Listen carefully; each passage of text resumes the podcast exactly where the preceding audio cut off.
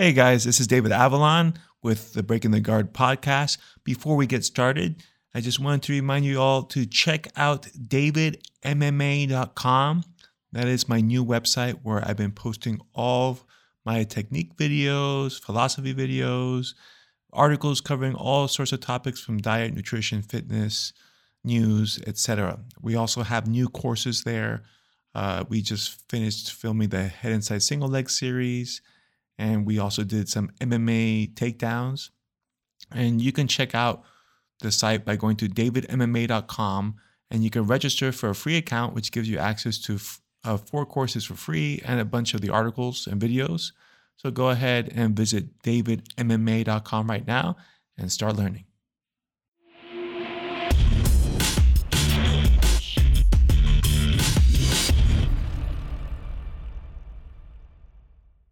Hey guys, David Avellan here with another episode of Breaking the Guard.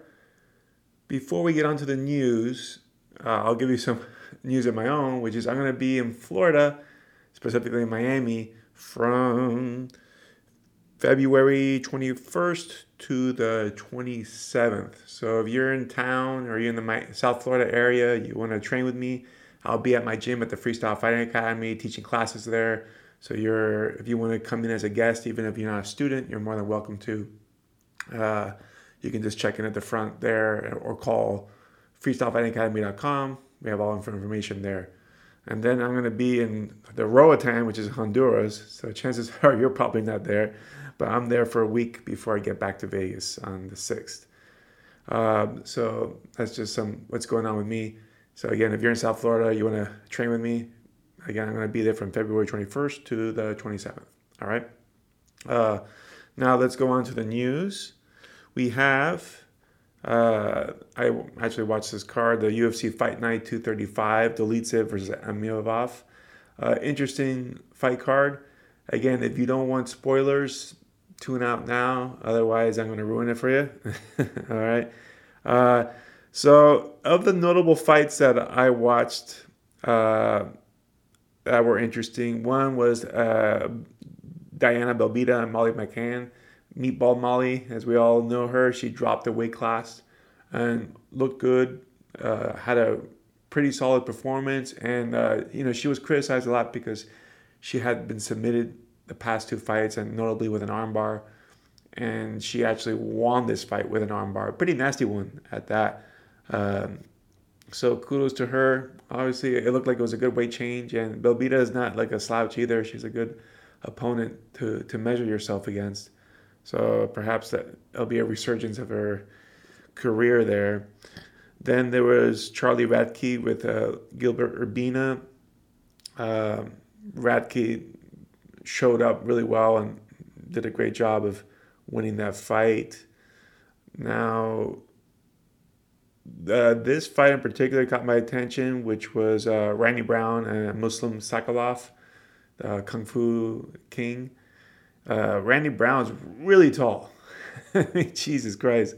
Uh, they're fighting at 170, and I think he's like 6'3 or probably more. He, he looked extremely tall, super fast.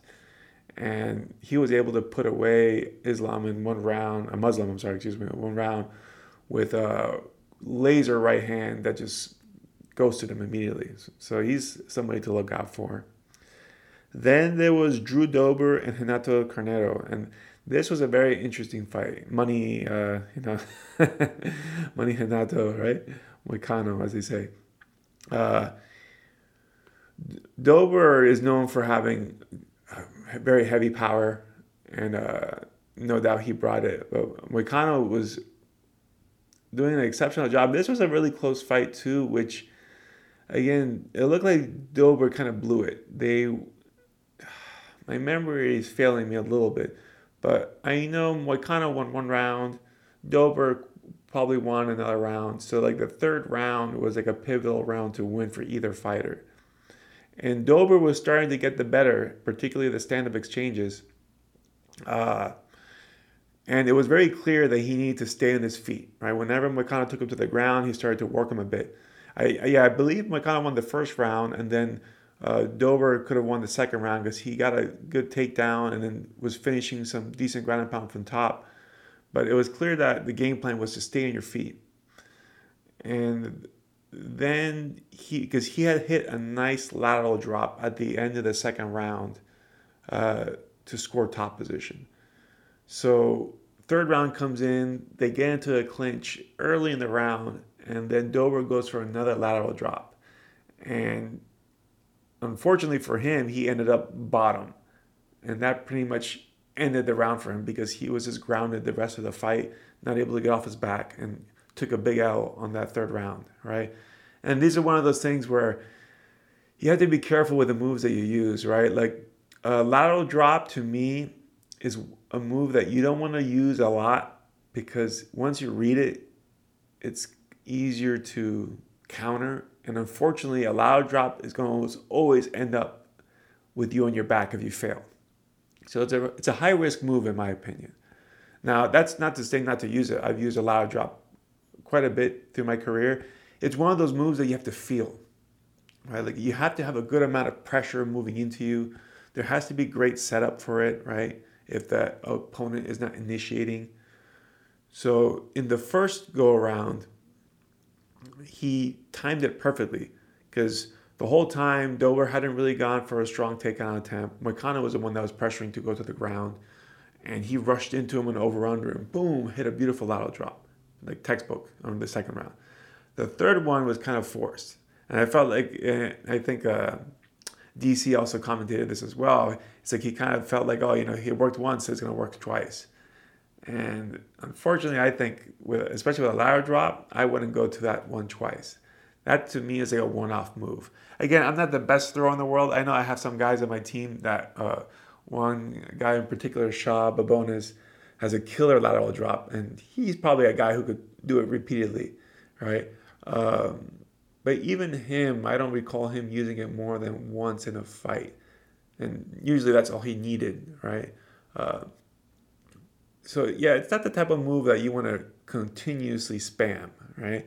Uh, but unfortunately, that was a very costly mistake for him because, in my opinion, that lost him the fight. He wasn't able to get off his back at that point, and it was just game over. Right. Um, so that was with Dober fight. So congrats to Moicano, who had an amazing post-fight speech. that was one of the funniest things I've ever heard. Uh, he wasn't even joking. That's what made it even better. If you haven't, you should tune into that post-fight speech. If you want a good laugh, it's pretty good. I won't spoil that for you.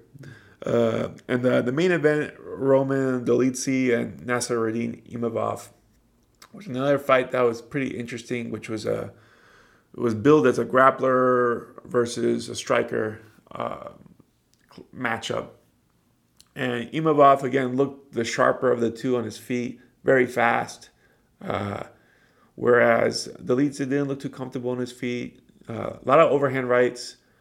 And in the towards the end of the first round, I forget what Imavov landed, but he had Roman on roller skates and got him on the ground and was pounding the hell out of him. And I think most, if this wasn't a main event fight, they would have probably called it because it was a savage beating that he took, that he managed to survive, which again, super impressive that Roman probably at least a good 20 seconds of a solid ass beating, right? Like he really toughed it out. And when the round ended, his face showed it. It was battered. And he was hobbling to get to the, the stool. So for him to endure that beatdown, very impressive. Unfortunately, he went into what I would call like instinct mode, where he became uncoachable. Because you can tell uh, his corner, uh, Eric Nicksick, is telling him, stop throwing loopy rights, straight right hands, work for the takedowns, right? Uh, you can, you know, crush this guy on the ground. And none of that registered. now, on the flip side, Imavov was so tired from that finishing flurry, which I think was much longer than 20 seconds now I think about it. It was a while, maybe even 30 seconds of just nonstop attack. Um, but that takes a lot out of you as a fighter if you empty the tank thinking you were going to get a finish. So now he had four rounds left after essentially emptying his tank. So he was also tired. So uh, this fight became a slop fest, right? Very sloppy, right? Uh, with Roman leading the, the fight pretty much because he would just throw a lot of overhand rights, go into a clinch, and just hold him against the fence. And Imavov didn't really try to get out of the fence too much. Anytime he would do a fence turn, they would just return to the fence. Like it was not, it looked like he was fine resting too, right? Because in that second round, I would have given it to Roman just from cage control, although he didn't really damage or anything like that. He was the one dictating the fight, and Imavov didn't land anything significant in the second, you know. But that first round was definitely a 10 8, you know. So I would say like 2 to 1. They go into the third round, and Imavov's a little more active, but Roman, for all the control that he had on defense, and pretty much a lot of times with high double underhooks, and most of the time with a low body lock, sometimes an over under, didn't really go for any takedown, right? Like it's like he was thinking about doing a takedown, but never actually tried it. Like he didn't like do a hip toss or you know a trip or you know a knee reap or anything. He was just holding the position. And in my mind, like, well, if you have this dominant position, at least fire knees. You know, where like if you're you're not able to score a takedown, just fire knees to the gut. You know, or, or at least to the legs. And the most that he did was a foot stomp, which is better than nothing. But I mean, you know, for like all the cage time that he had, he really could have done more work. And whenever they weren't clinched, he was always overhand writing every time. And that's when I knew, like, oh man, this is a frustrating fight to be a coach because you can't reach your fighter. There's no guidance that you can give him that will register, you know, because once, and I'll talk about this afterwards because this will be my, you know, topic of the day, which is like when you fight out of the instinct, you know, because whenever a fighter gets pushed to their limit where they're almost knocked out or they're dog tired, they're just completely zonked, right? Like they just they totally tap the tank. They're gonna revert to whatever is the first thing that they learned, whatever is instinctual to them, that comes as you know second nature, so to speak. That's what they're gonna do, and there's not much you're gonna be able to do as the coach to divert them from that, right? And it's understandable. You know, it sounds like a kind of you know dogging a Roman, but dude, like his toughness is off the charts, right? His durability to survive that first you know assault uh, that he had in the end of the round, incredible, and he fought the whole five rounds. All right, after pretty much having his, he's definitely had a concussion or two, you know, at the very least after that first round. So like hats off to him, man. That's hard. But you know, objectively, you know, if you're watching the round, you're like, man, like there's so many things that we could have done as far as you know takedowns or striking off the cage, or you know even just instead of looping the right hand, you're just throwing the straight right hand. You know, as the corner was telling him. But easier said than done, right? Your brain's so scrambled. Uh, it's pretty hard to do anything, you know. And I think it was in the fourth round where they actually took a point away from Imavov because he had Roman on a high tripod position, basically front headlock, and Roman had his hand on the mat. So technically, you couldn't strike him in the head, and then he threw a head kick, right? Uh, so he, they took a point off from that. So at this point now, his 10-8 round became a 10-9 round, right? So still I mean, this was going into the fifth round that happened, right?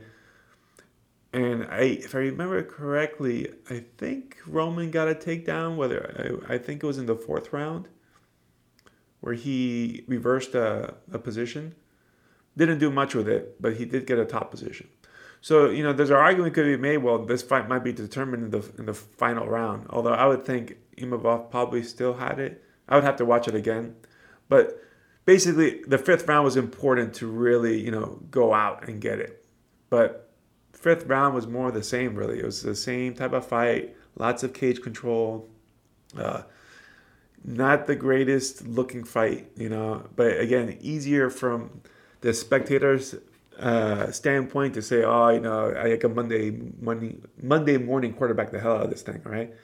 But from the fighter's perspective this was a dogfight right? Uh, and they were just both they got really worn out in the very first round for good reason and it just showed for the rest of the fight.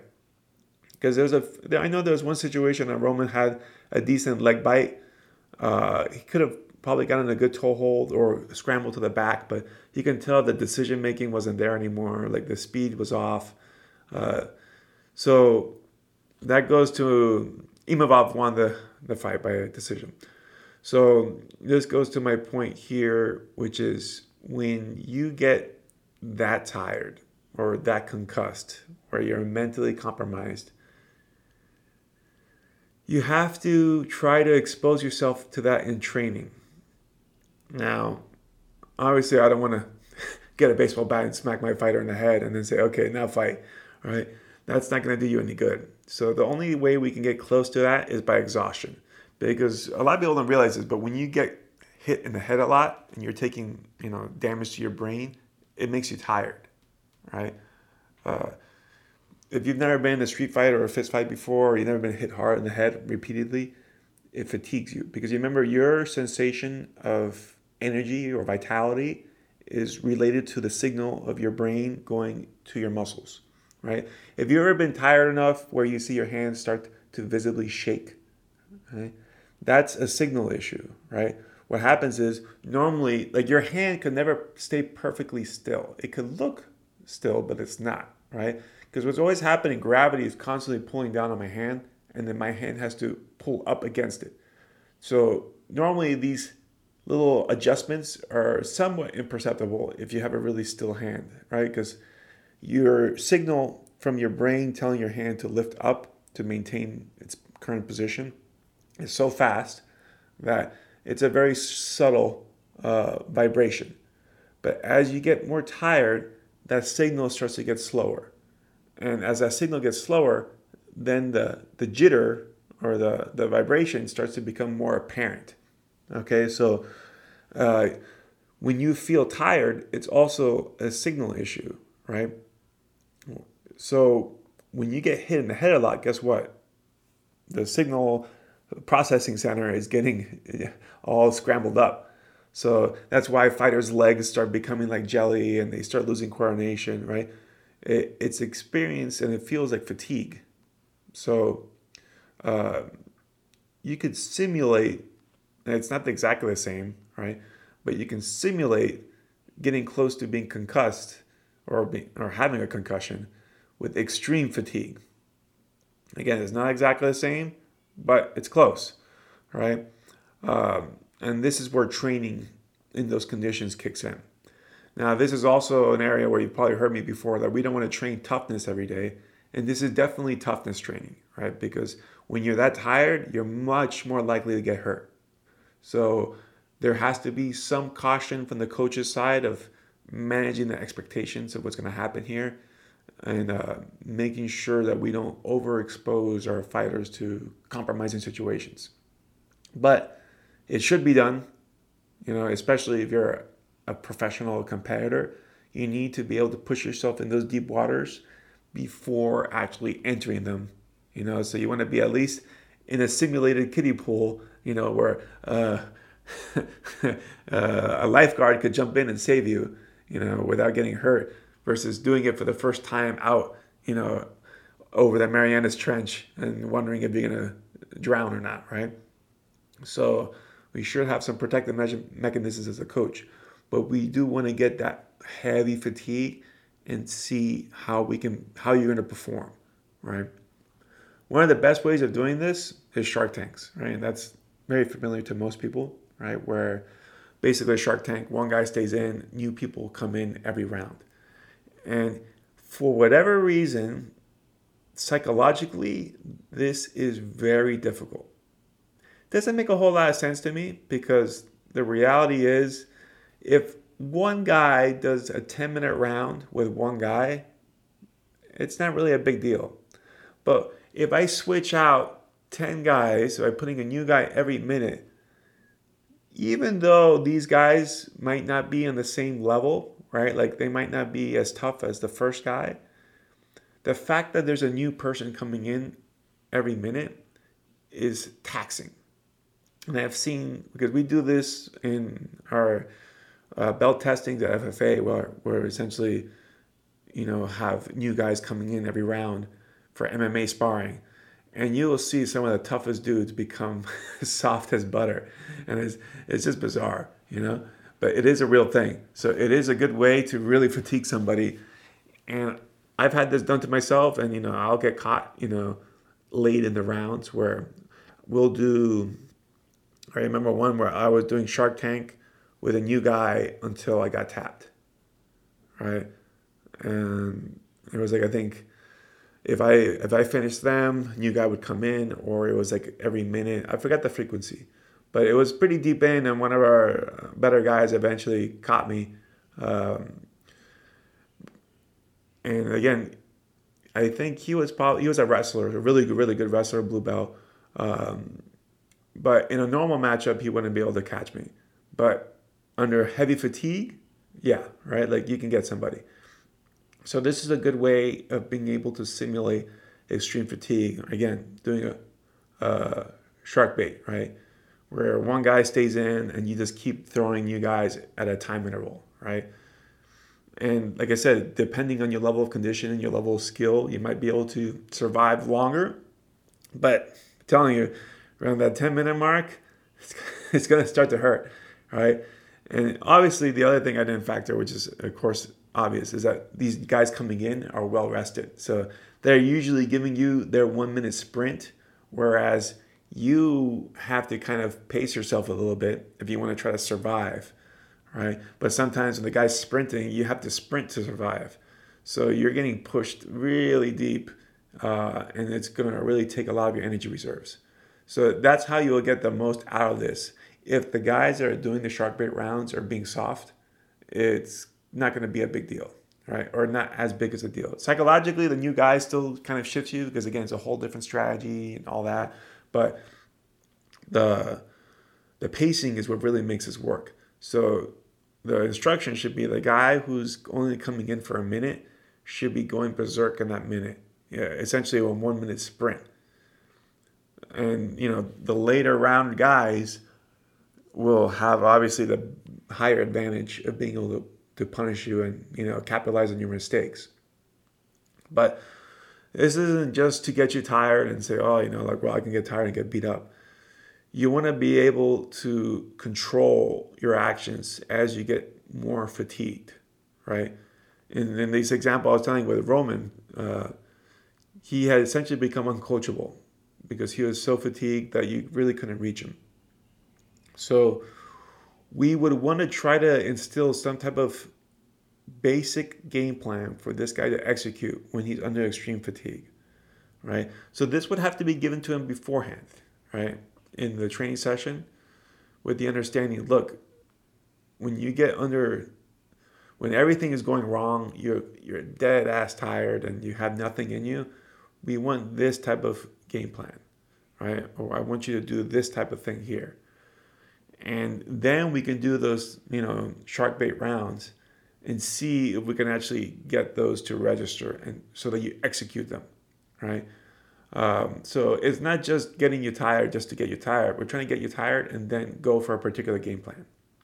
And of course, there's many ways to get someone tired. You don't just have to do shark bait. Shark bait is just an easy one, right? Uh, a lot of times when we were doing our fighter tryouts back in the day, we would just put people through a brutal, a brutal uh, conditioning routine where we can do like a five by five, you know, where we're doing, uh, you know, those giant uh, tractor tire flips, sledgehammers, sprints, you know, uh, hurdle jumps and stuff like that. So after 25 minutes of that, then we bring you in and start sparring. And again, most people are already very fatigued after doing a brutal conditioning workout. And now we put you into sparring with people who are fresh. Same type of thing. You're to have a rough time, right? So we just have to fatigue the fighter or the athlete enough where they start becoming a little mentally compromised, right? They're just really, really tired. And once we could put them into that zone where they feel like they're about to go into instinct, then we got to make sure we can instill a game plan so that they could still be somewhat coachable, right? Uh, like I said, it can be hard if they are really tuned out it might be impossible, right? I know some guys that it's just that you can't reach them.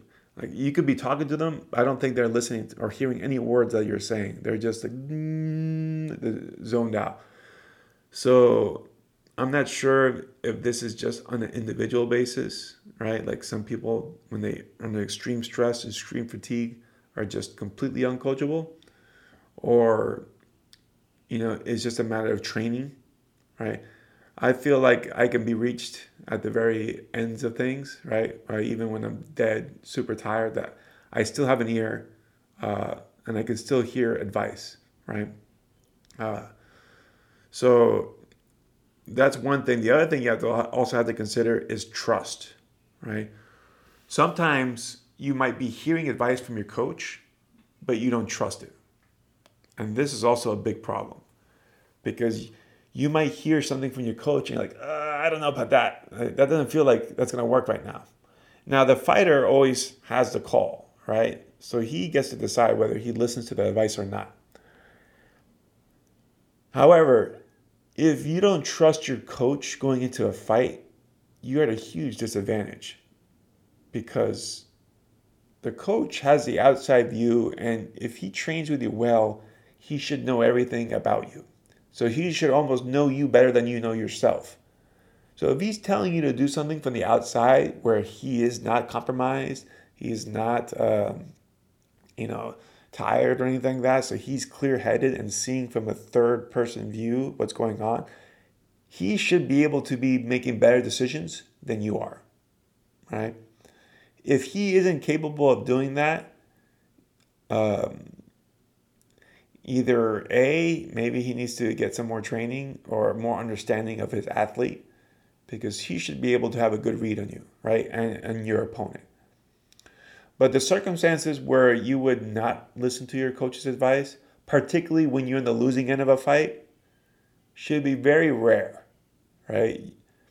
And, uh, but for example, in, in this fight with Dolidze, didn't really listen to anything, right? Where his advice I think was spot on. The the overhand rights were never landing. Um, a straight right probably would have had a much better chance of connecting, especially since he had thrown so many overhand rights. He would have not expected the the one coming down the pipe. And then the takedowns, of course, everybody could see that that was necessary. And I think only once did Roman drop to the legs, and he, that's when he got the takedown. Right. Every other time he stayed on the body lock and never got anywhere. So uh, that's a second factor that we have to consider as well, which is do you trust your coach enough to follow the advice, even when you think that it might not work, right? Or even if you're like, uh, that's not something I would want to do right now. But if the coach called for it, it's a good chance that it would work. And ideally, if the coach called for it, you would just follow it unwittingly. Because if you're going to do a move that you think is going to fail, that's already on a bad path, right? But if you have confidence in your in your game plan and you have faith in your coaches, when they call for you to do something, you do it. And you and the the way it should be interpreted, like, oh, this is what I'm missing. I, I just needed to hear this piece of information from the coach. Boom, go and execute. Right? But if you're second guessing what your coach is telling you, there's already a problem here, right? It's like I said, especially if you're losing. It's one thing I can understand more if the fight's even or you're winning and the coach is telling you to do something where you think like, mm, I don't know, man, that's risky, right? I can see that more like, okay, they're they're you're being you're trying to be conservative. What you're doing is working. You don't want to change that. But when you're losing and things are going bad and you're still not listening to the coach, that's a weird call for me. That's pretty unacceptable, right? Like obviously something has to change here. If, you, if you're doing the same thing, you're going to get the same results, right? So uh, that's, that. I'm just trying to clarify. It's not to say that you can't, you know, ignore coach's advice, but if you're losing and you're doing the same type of stuff, you're kind of crazy for not following the coach's advice, right? Like I don't know the explanation you have to give me, right? Now sometimes, which does happen, a fighter's injured so you're calling for something and they know they can't do it because they're physically impaired. They won't be able to execute. And the, for whatever reason, the coach doesn't recognize that you're injured, right? But that wasn't the case here, right? Um, so again, if you're dead ass tired, completely fatigued, mentally compromised, like I was saying, chances are you're going to revert to your fighter instincts, right? And you're just going to do the same stuff over and over again. So ideally, we want to try to engineer that a little bit by simulating high fatigue training, right? Like I said, shark bait rounds, doing lots of heavy conditioning beforehand, get yourself pre exhausted. So the training is really starting once you really want to be done with training, right? And then working specifics there, right? Where the coach might give you the instruction, okay, once you start getting really tired, we want you to go, you know, body lock into the cage, or we want you to drop for the double, or, you know, whatever the game plan is. So that there is a lot more direction into what happens when things get desperate, right? Versus just getting the guy really tired and just having him do what he's going to do. I mean, that has a use as well, because then you're going to learn what his instinct is once he's fatigued, right? And then we can engineer it a little more by doing these types of uh, high fatigue drills. And as an athlete and as a coach, we have to make sure that the bond of trust is 100%, right? Or as close to as we can get. So that whenever the coach gives instruction, the athlete follows, right? And that the athlete not only is following out of like commitment or obligation, but out of faith. Like he has 100% faith that whatever the coach is telling him is, is in his best interest, right? So it's not just blind uh, obedience, right? There's confidence, there's faith in the judgment of the coach, right? So, uh, especially if you're a professional athlete or, or a competitor, where you're going to be putting it on the line and you are going to be in those positions where you're extremely tired, fatigued, we need to have those things lined up, right? Where we have some uh, con- extreme conditioning. And like I said, this is what I would call toughness training. So this is not something that we do every day or maybe even every week, but it's going to be in there somewhere, right? Um, your hell week or whatever it is that it's going to be your brutal training week. We have to have that mixed in somewhere so that we know, okay, this is what to expect when the things get, go south, right? And how we're going to pull out. So uh, hopefully that gives you some insight, at least to my psychology of how to approach these types of things. And you guys got some value out of that. I'll see you all next week. Thanks, guys, for tuning in. I hope you enjoyed the episode. As always, please share, like, comment, all that good stuff, and uh, help us spread the word about breaking the guard. And of course, visit the website davidmma.com. Join. We actually host a podcast there as well. You might be seeing this, you know, on Spotify or some other uh, podcast platform. But we do have the video uh, hosted on davidmma.com, which is free to access. You don't have to enroll. So if you want to get it in video format, you can take a look at davidmma.com. Besides, that's where we have all the techniques, all the courses, all the other stuff that you've come to expect from me. You can get it at davidmma.com.